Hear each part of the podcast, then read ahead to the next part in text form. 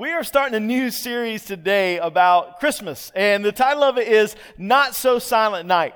Um, I love Christmas. I don't know about you guys. I love the lights. I, I really could be uh, an advocate for leaving Christmas lights up, you know, all year round because I think it just makes everything look that much more beautiful at night.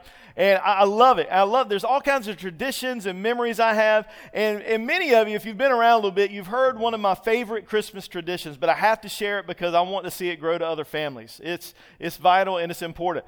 Um, every year when we got together with my grandma on my dad's side of the family, we have a big big extended family. He was one of five kids, and then all they, you know, they all had kids, and he got all the grandkids and even great grandkids, and we would all get together in her, her, uh, you know, modest but beautiful little house, and we'd all pile in the living room, and we were just filling it up. And we would sit there and we'd open up our gifts. And early on, uh, before the family got really big, there was all kinds of presents, right? All the kids would get multiple, multiple gifts. But then, of course, when all these grandkids come along, you know, I don't get that many gifts, but anyway, we'll talk about that another time.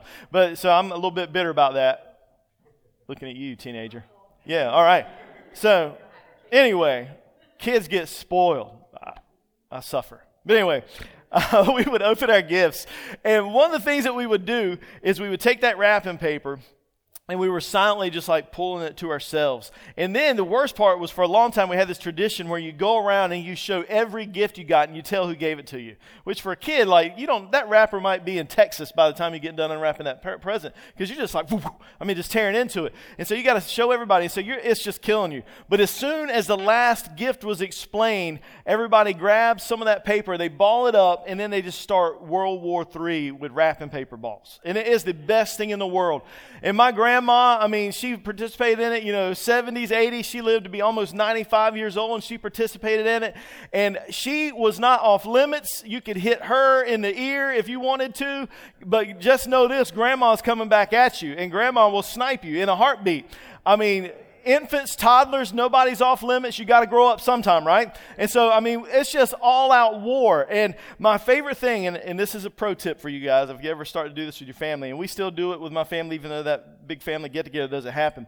But if you ever get any of that almost like aluminum foil wrapping paper, that is a weapon of mass destruction. I'm telling you what. I mean, you'll put somebody back in third grade for a little bit. I mean, they'll be stunned if you get them in the right spot. But we we had a blast doing that. And I know we're demented and twisted. You've got a little bit more insight into my life. But the thing is this I love Christmas. I love traditions. I love all these different things, and you do too. But if we're being honest and we're being open and we're being real, we're probably a little bit nervous about this Christmas, aren't we? Because we just experienced Thanksgiving and it was a little bit different for many of us. You know, even if yours wasn't vastly different, I'm sure there were some differences. You know, all, weren't as many big family get togethers and that sort of things, and maybe things went different when you got together. And so there's a, a struggle, and maybe you're a little bit worried, maybe a little bit concerned about what was, what's going to happen this Christmas. And then on the opposite side of the coin, for some people, Christmas is downright depressing. If we're just being honest, you know, there's some people that don't have a lot of family, or maybe they just lost a loved one, but for whatever reason, they're discouraged and they're down at this time. They might be lonely. They might be, while everybody else has got family around, they're, they're sad. They don't have anybody they feel like they can count on. And so Christmas isn't always exactly the way we think.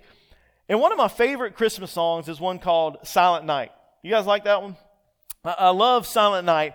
But if you think about the, the reality of how that first Christmas was, and if you think about the reality of how many times our Christmases are, they're not so silent, are they?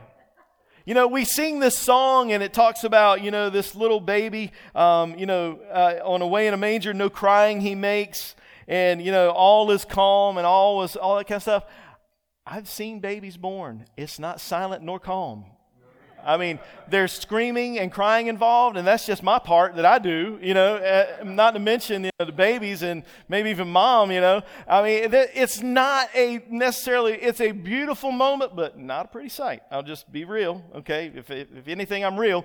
But it is, it's a crazy time, and you can imagine this couple was traveling across, you know, this, this rough terrain by themselves. They get to this place, and they find out that, you know, they've got to be in a, a stable, and, and their baby's going to lay in a manger, and that's where the baby's going to come into this world. It probably wasn't all that silent of a night. And you know what? That gives me a little bit of hope. It gives me a little bit of hope because maybe sometimes I don't feel so silent and peaceful on the inside at Christmas or any time. It's good to know that the very first Christmas when Jesus came to be born to be our Savior, it probably wasn't all that silent. It was probably chaotic. And Jesus came into the chaos to give us peace, even in times of chaos. And, and so that's what we're going to talk about for the next few weeks. And today we're going to look at a story. And it reminds us of how God always shows up, even in the chaos, even in the pain, even in the doubt, even in the fear, God shows up at just the right time. And we're going to look at some of the relatives of Mary and little soon to be Jesus that's going to come into the scene a little bit after these, this couple's story. Their story is important because, honestly, I bet you and I, I bet we've prayed for things that we thought we're just not getting the answer. Have you ever felt like maybe when you're praying, it's like your words are just hitting the ceiling? I know maybe we're not supposed to be that raw and that real and, and say that we have doubts and we have wonders and we have even anger sometimes. But if you're breathing, you probably experienced that emotion when you prayed and you haven't seen the answer that you wanted when you wanted it. You know, but this couple, they experienced that. And this couple specifically had a prayer that maybe some of you have prayed to. They sat there, maybe with an empty nursery in their home, praying for a baby. And that baby never seemed to come. They've waited and they've wondered, and maybe you've done the same thing. You've waited with an empty nursery. You've wondered if your work would ever be recognized and you'd receive the promotion or you'd receive the respect. You've prayed and you've prayed, maybe for a friend to come to Jesus, but you wonder if they're ever going to come to Christ. And even though it's a little bit unnerving to be this honest, but maybe it's a little bit comforting to know that you're not the first person to pray and wonder if anybody's listening to your prayers. Maybe it's not cool for me as a preacher to say that I've wondered the same thing at times, if God's listening, or maybe I didn't say it right, but I'm just being honest and I'm just being real about it. There's been times that I've wondered, God, I'm praying and uh, help me to pray the right prayer, and I don't know what to do. And this couple was in the same boat, and we find them in Luke chapter 1. Luke chapter 1, beginning in verse 5. We find this couple named Zechariah and Elizabeth. And it says there in verse 5 In the time of Herod, king of Judah, there was a priest named Zechariah who belonged to the priestly division of Abijah. His wife Elizabeth was also a descendant of Aaron. Both of them were righteous in the sight of God, observing all the Lord's commands and decrees blamelessly. This couple, they were good, faithful people who really loved God and tried their best to do what God said. They were good, faithful people, and it says that they obeyed all of God's commands. I don't believe that they were sinless. I believe Jesus is the only one to be sinless, but when they did commit a sin, they followed the Old Testament law to make up for it, and they offered the right sacrifice. But these were good people. These were people you want to be your neighbors, right? These are your role models that you and I would want to be like. And look at verse 7. But. That three letter word is pretty powerful, isn't it? But. But they were childless because Elizabeth was not able to conceive, and they were both very old. Man, isn't that how you like to be remembered in Scripture? They are old. you know, that's the way we feel sometimes. But they were both old and they had not had children in their old age. And so they find themselves without children and I mean, we've got to be honest. We know that a lot of families struggle with that right here and right now. And there's a lot of people that feel that pain and that ache of emptiness, of wanting a child, having everything ready, thinking, okay, we've got all we need. We just need a child to, to fill this place in our life. And they feel that pain and that ache and that emptiness. And Zechariah and Elizabeth were no different. If you're going through that pain, they understood what it was like. They were good, godly people. And especially in that time, a lot of people probably wondered silently, or maybe sometimes they were even bold enough to say it out loud. You know, what have you guys done wrong in your past that means you can't have children? And we know that that's not the way God operates, but people have asked that question for millennia. And the sad fact is that some of you might even be asking that same question God, God, what have I done wrong that I can't have the answer to my prayer? Maybe you're wondering yourself if you're being punished by your unanswered prayer, whether it's for a baby, a job, direction, or wisdom, or you fill in the blank with what's on your heart. But one of the things I know from this passage of Scripture, and I know from the entirety of Scripture, is this even faithful people suffer in a broken world. Sometimes, especially faithful people suffer in a broken world. And that is hard for us to understand. That's hard for us to stomach, and it's hard for us to wrap our minds around. But even faithful people suffer in a broken world because this world is fallen, it's broken. Sin has destroyed it and corrupted it in so many ways. We weren't meant to experience death, we weren't meant to experience heartache, but because of the sin of Adam and Eve, and then ultimately every single one of us have sinned since, our hearts and our lives are broken, and there's sickness, and there's death, and there's worry, and there's fear, and there's so many things that leave us hurting. But I hope that somehow maybe you can draw some encouragement from that. That it doesn't mean that you're being punished because your prayers aren't being answered in the way that you want, in the time that you want. But know that truth that even faithful people suffer in a broken world. Look at verse 8 with me in verse 9 and following. It says, Once when Zechariah's division was on duty and he was serving as a priest before God, he was chosen by Lot, according to the custom of the priesthood, to go into the temple of the Lord and to burn incense. And when the time for the burning of incense came, all the assembled worshippers were praying outside. Then an angel of the Lord appeared to him, standing at the right side of the altar of incense. When Zechariah saw him, he was startled and he was gripped with fear. I, am I'm old, and so some of you that are younger might not get this reference. But one of the shows I used to love watching on the, in the afternoon, so I guess I guess maybe I'm not that old because I guess it was a rerun because it came on like four in the afternoon. Was Sanford and Son? Anybody remember that? Anybody remember Sanford and Son? Funny show, funny show. I probably wouldn't make it in today's society, but funny show. And I mean, Fred Sanford always was talking about, oh, this is the big one, Elizabeth. And, you know, he would have fake this heart attack to try to, you know, get out of a situation. And I can imagine, I mean, the fear, you know, Zechariah is like, I am done. He's like, I'm terrified. He wasn't joking. He's like, this is the big one, Elizabeth. Isn't that funny? That's, you know, his wife's name too. This is the big one, Elizabeth. And here he's got this angel that appears you know, he wasn't even performing the role of the high priest. He wasn't going into the Holy of Holies. He was just in the holy place, the place just outside. And so maybe he might have been a little bit comfortable. I don't know. But he sees an angel and he is terrified. He thinks, I am done. I am dead. And so he thinks it's all over with. He thinks his life is going to be taken from him. And so he's gripped by fear. And he, this angel appears near the altar of incense. I, I think it's kind of fitting because in Revelation chapter 8, verse 4, it says that the altar of incense is tied to the prayers of the church, of the saints.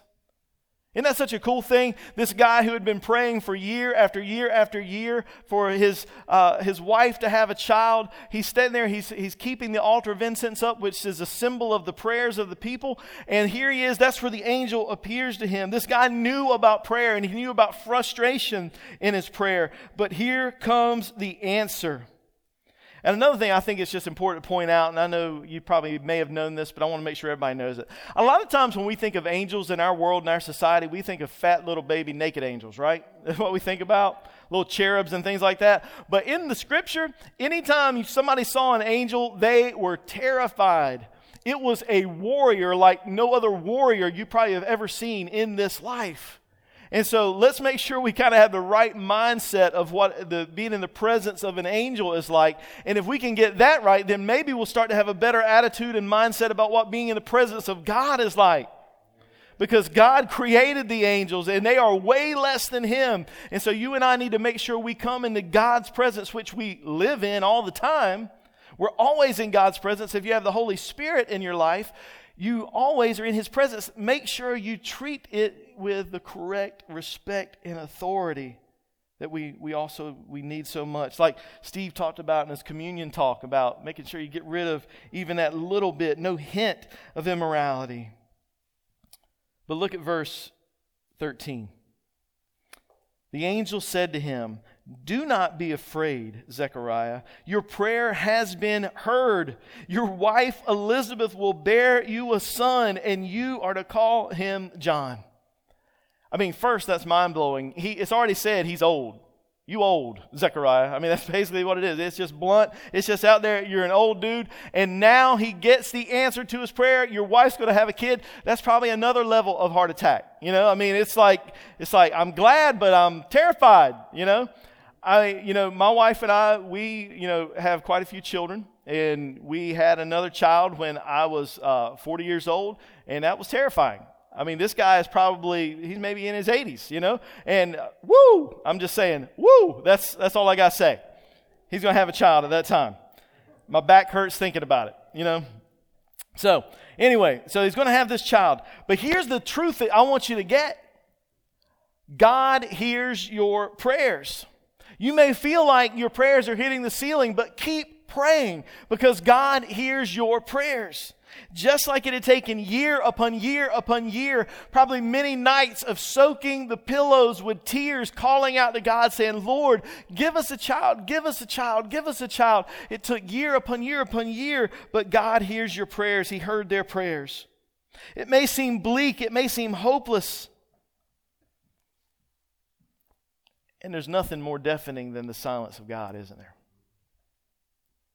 When we don't hear what God's trying to say to us, when we don't see where God's leading us. But know this remember, God hears, God cares, and God works. God is always working. He is always working. He's always listening. He's always caring. Look at verse 14 with me. He will be a joy, this child, and a delight to you, and many will rejoice because of his birth. For he will be great in the sight of the Lord. He is never to take wine or any uh, other fermented drink, and he will be filled with the Holy Spirit even before he is born. He will bring back many of the people of Israel to the Lord their God, and he will go on before the Lord in the spirit and the power of Elijah. I mean, Zechariah's mind is being blown here. To turn their hearts of the parents to their children and to the disobedient to the wisdom of the righteous to make ready a people prepared for the Lord. Ultimately, what he's saying and what he was going to begin to see is that this man, this child that was going to be born, is the forerunner of the Messiah, the chosen one, the Christ, the Son of the living God. And so, not only is his prayer being answered, he's having a child, he's having a child that God is going to use to do great things. And Zechariah and Elizabeth, you know, I don't, I don't know what their goals were like I don't know what they were thinking as they prayed, but I bet they were like most parents. And probably the main things they were thinking about was like, we just want a child to love. You know, maybe we want a, a little boy that, you know, Zechariah can play ball with and run around and tackle and chase in the yard and do all that sort of stuff. And when he gets a little older, we want to go to the synagogue and cheer him on and the spelling bee and, you know, all this kind of good stuff. You know, this like these are the things they're thinking about. But maybe in their wildest dreams, they were thinking, and just maybe he'll grow up to be a priest like his dad and every now and then get a chance to serve in the temple and keep the incense fires burning. Maybe, just maybe, maybe, just maybe he'll be able to do this. But God. Maybe he'll we'll have a little boy to play with, but God. You see, because when God comes in the equation, I talked about that three-letter word "but" that's so powerful. Sometimes it can be so negative, but sometimes it's so amazingly wonderful because we think things are bad, but God steps into the scene. And here we see that as well. God's answer is better than your question. You know that? Maybe that's what all of us need to walk out of here with. If we don't get anything else, maybe, just maybe, I don't think maybe, I know, God's answer is better than your question. They might have just hoped for a little boy to hold and to laugh with and watch him grow up and make he lives a good living, but God delivered a child to them in their old age when it didn't make any sense, a child that was going to be used in miraculous and mighty and powerful ways to change the world to be the forerunner of Jesus Christ. You see, God's timing and his plan are perfect. They're perfect. You and I don't always have the right plan faithful people like Zechariah and Elizabeth prayed for years, and their answer didn't come the way or the time they expected. You know what? This flies in the face of health and wealth gospel that's so prominent nowadays. They tell you if you just believe enough that you'll have riches and wealth and fame and prestige and houses and jets and all kinds of stuff. But that doesn't fit the scripture at all. I don't know that you could find many better people than Zechariah and Elizabeth who loved God with all their hearts and they prayed and prayed and prayed, and yet their answer didn't come at the time and in the way they thought. They never would have thought they'd be having kids in their grandparent years. They probably never thought that their child would be the, the predecessor for the Messiah, the one to trumpet and call the way and say, Look, this is Jesus, look at him. So they didn't even maybe think how big and how bold it was going to be, and they definitely didn't expect the time. And so, what you and I need to remember is that God knows what we need. You see, God knows what we need, and we tend to focus on what we want. Am I right? We tend to focus on what we want. But one of the things my mom told me many times is be careful, your wants might hurt you. You know, a lot of times, you know, you think about, I want this, I want this, I want this, and then when you get it, you realize it's not that great. You know, um, there were uh, there were young ladies that I thought, man, this is the girl I want to marry back in seventh grade. You know, I thought I had it all figured out. you know, and now I'm like, whoo, dodged the bullet there. She's probably thinking the same thing, let's be honest. But I found the one who, you know, I love, you know, and I get to spend my time with her. But I thought I knew what I wanted, right? And I thought I knew what I needed, but it was just what I wanted at the time. But God knows what you need. Your wants may hurt you. So I simply say this trust God. Trust God, okay? Trust His timing, trust His knowledge, trust His wisdom. And it says here in, in, uh, in verse, excuse me, I lost my place. In verse 18, Zechariah asked the angel, How can I be sure of this? I'm an old man and my wife is well along in years. The angel said to him, I am Gabriel. I stand in the presence of God, and I have been sent to speak to you and to tell you this good news. And now you will be silent and not be able to speak until the day this happens, because you did not believe my words, which will come true at their appointed time.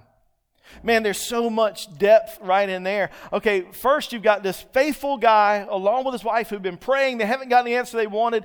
And finally, an angel appears, and what's the first thing he does? He doubts. He doubts. And I, I, I, know that, you know, that might be one of those, you know, bang your head against the wall things, but hopefully it gives you a little bit of hope because chances are you're like Zechariah. I've been like Zechariah when God is answering my prayer and He's in the process of doing it, I start to doubt and I start to wonder because it doesn't happen in the time and the way that I want. But here's the thing God says, I'm going to show my power even more through you, even in your struggle, even in your unbelief. And God sends this angel to tell him, and He says, You're not going to be able to speak until it all comes to fruition. He doubts what God's promises, and he, he's mute for a while. What if that happened today? What if every time you doubted, you would lose your ability to speak? It'd be a lot quieter in this world, I'll tell you that. Maybe we should just pray that God will keep people from posting on Facebook when they doubt. That would be make the world a better place. Like you just can't even post on Facebook when you doubt stuff because then the world would be a lot better place. Anyway, I'm, I digress. But anyway, but here's the thing. There'll be a lot less talking for sure. But here's what goes on verses 21 through 25, uh, and then you skip down a little bit later on to verses 57 through 66. They have the baby. The baby's about to come. He spends all this time uh, being mute, not being able to communicate other than making signs and writing down. And when it's time, after the baby's born, to circumcise this child on the eighth day, they, they often name the child on that day of the circumcision. What's interesting, if you go back and you read it and take the time to read all those verses, the crowd of people's trying to name their baby. I mean, come on now. That, you get in a fight nowadays if somebody tried to do that. Maybe it was a cultural thing. I don't know exactly. But they're trying to name the baby John, um, Zechariah after his father. And Elizabeth is like, no, his name is supposed to be John. And they're arguing with this woman about the name of her baby. I'd be holding that baby up. It's like, you see any resemblance between y'all and him? No, it's me and him, right? I would do that. I would, I would not agree. And so she says, No, his name is John. And so they sign to Zechariah. They make uh, symbols to Zechariah, and he writes down, His name is John. And immediately his mouth opens up and he's able to speak again. And so I tell you this trust the one who is able. When you pray, you may be discouraged and you may wonder if God's ever going to answer it, and you may wonder how He's going to answer it. But when He's answering it, and just trust that He is able, it doesn't matter what your time frame is, it matters what His time frame is. These people, Zechariah and Elizabeth, had prayed seemingly forever, and when their answer was close, they doubted. And we look at James chapter 1, verses uh, 6 through 8, and it says this But when you ask, you must believe and not doubt. Because the one who doubts is like a wave of the sea blown and tossed by the wind. That person should not expect to receive anything from the Lord. Such a person is double minded and unstable in all they do. And in this context, it's specifically talking about praying for wisdom, but I believe that probably carries over to many things that we ask God for. When we ask God, we're asking the maker of the universe to act on our behalf. And if anybody can do it, if anybody knows how, if anybody's got the wisdom and the power to do it, it's Him. So trust that He can do it and don't doubt. Don't be double minded. Don't be unstable in all you do. So, something that I pray regularly when I struggle, because I struggle with it. Something I pray struggle uh, that I pray regularly when I struggle is like the man that we see in the Gospel of Mark that wanted Jesus to heal his demon possessed son. He said, Lord, help my unbelief. He said, I do believe, help my unbelief. When Jesus sort of pushed back, it's like, Do you believe that I can do this, that I can heal your son? You brought him to me, but now you're sort of wavering. He says, Lord, I believe, help my unbelief. So I pray that many times, sometimes out loud. Lord, I want to believe you. I want to trust you. Help my unbelief. And maybe that's something that you need to pray. So pray that over and over. But I think there are three quick things that I believe that we can do to help change our mindset in this. The first one is this consider Scripture. Y'all thought I was going to get one Sunday without making, making say, hey, let's read our Bibles. That's the answer. That's the answer to 99.9% of our issues in our life, in our faith, is consider Scripture. Look at what God's Word says and see what you can learn from it. See how God has been faithful. Read and read and read.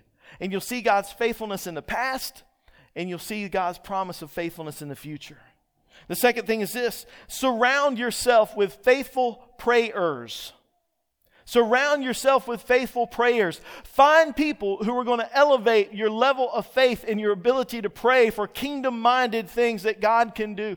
Surround yourself. If you see somebody that you respect, be humble enough to go up and say, Look, can you teach me how to pray? You may think that's silly, but God's kingdom is built on people that have a silly mindset, y'all. Foolishness of the world the foolishness of the world. And, and, you know, we need to have that, that ability, that humility to say, Teach me how to pray. I want to be able to pray like you because I see you faithfully pray and I see God respond in amazing ways. Teach me how to pray. Surround yourself with faithful prayers. And, and here's a little, little, little sidelight commercial here, okay? I talk about being connected a lot to the church. If you want to have your prayer life grow, that means you've got to spend time with the church. And you got to spend time praying honestly and earnestly and sincerely with other believers. Watch them pray, pray with them, and have them pray for you and over you that you could grow in your prayer life. And then the third thing is this pray about everything. Pray about everything. We talked about that recently over these past couple of weeks. Don't just pray about the big things, pray about what you may think of as the small things because God cares about them all. Pray about the small things because that will help you see God's faithful answers in those small things, and it'll help you trust to trust that He's going to answer in the big things. You know? And here's the beauty of something else you'll learn, I believe. It's almost like it's a secret. Many times, the answer to the big things are found in the answers of the small things. Maybe the job you prayed for 10 years ago put you in a position to win somebody to Jesus in two years from now. And you prayed, God, help me be courageous and help me to share my faith. And maybe God planted that seed and answered the beginning prayer of that 12 years ago, 12 years before it happens. And, and maybe, just maybe, somebody prayed for you and, and you got introduced to the person who led you to Christ. And it started all back with a simple prayer for an introduction of God, help me to see somebody that needs light today. Help me to see somebody that needs the love of Christ today. So pray about everything. When you see Him work in the small things, you'll trust Him to work in the big things. Several years ago, Indu Lall, the wife of Ajai Lall, two powerful missionaries in India that have helped plant church after church after church and raised up evangelists and workers for the kingdom. They've seen people baptized by the hundreds of thousands in India. Several years ago, she was had some health concerns. She went to the doctor and they found breast cancer. They found a lump and they said, okay, come back in a couple of weeks and we'll start our plan of treatment and say, this is how we're going to handle this. This is what we're going to do. And so they prayed and they prayed and they prayed and, and, they reached out to people all across, not just India, but all across the world, even here in the United States and everywhere else, and said, please pray for complete. Pray for complete and miraculous healing. She went back to the doctor a couple of weeks later. They went and they checked and they said, There is no lump. It wasn't just benign, there was no lump. And I'm here to tell you that I know that's not always the answer. And I know that you have probably stood at funerals of people you loved and you prayed for. And I know that we wish that was always the answer, but sometimes it is. And sometimes God does more in the tears than He even does in the healing. And sometimes God does more in the trials than He does in the victories. But we got to know that when we pray and we trust Him, that He will change the world. He'll change it through us, and most importantly, He'll change it in us. And so I want to challenge you, like I'm challenging myself, to trust the underlying and the overlying message of what we're talking about today is that God hears you. He heard Zechariah and Elizabeth, and even though it took many, many years for them to see the, the fruit of that hearing, I want you to know that God hears you today. And He's heard you as you prayed for years. And He's working to answer the prayer in the way that you need it most. And maybe, just maybe, maybe He's working to answer the prayer, to answer it in a way that your neighbor needs it most, or your family member, or your friend, or your coworker needs it. You see, one of the things that I've come to realize more and more is that the ultimate power of prayer is in the blood of Jesus. And that if you don't have the blood of Jesus covering your life, if you don't know him as Lord and Savior, and the way the scripture tells us that is that if you believe that Jesus is the Christ, the Son of the living God, and you are willing to turn away, repent from your, your life of sin, that doesn't mean get your life perfect but you're willing to turn away from it and turn to Him and confess Him as Lord and King and say, You are the Lord of my life, then He'll meet you at baptism and He'll wash away your sin. He'll give you His Holy Spirit and He will give you a new life. And He gives you connection to the blood of Christ that helps you have that connection with God so that your prayers are always heard and He works in mighty ways through you and in you. And I cannot tell you enough that that has to be the purpose and the, the main onset and onslaught of our prayers is making sure that other people know that Jesus is Lord and King. So the question is, what are you praying about? Who are you praying for? But know this God hears you, and He's working. So, what do you say to Him today? Let's stand, let's sing. If you've got something on your heart, I'll be right here back by the, by the table. I'd love to talk with you and pray with you.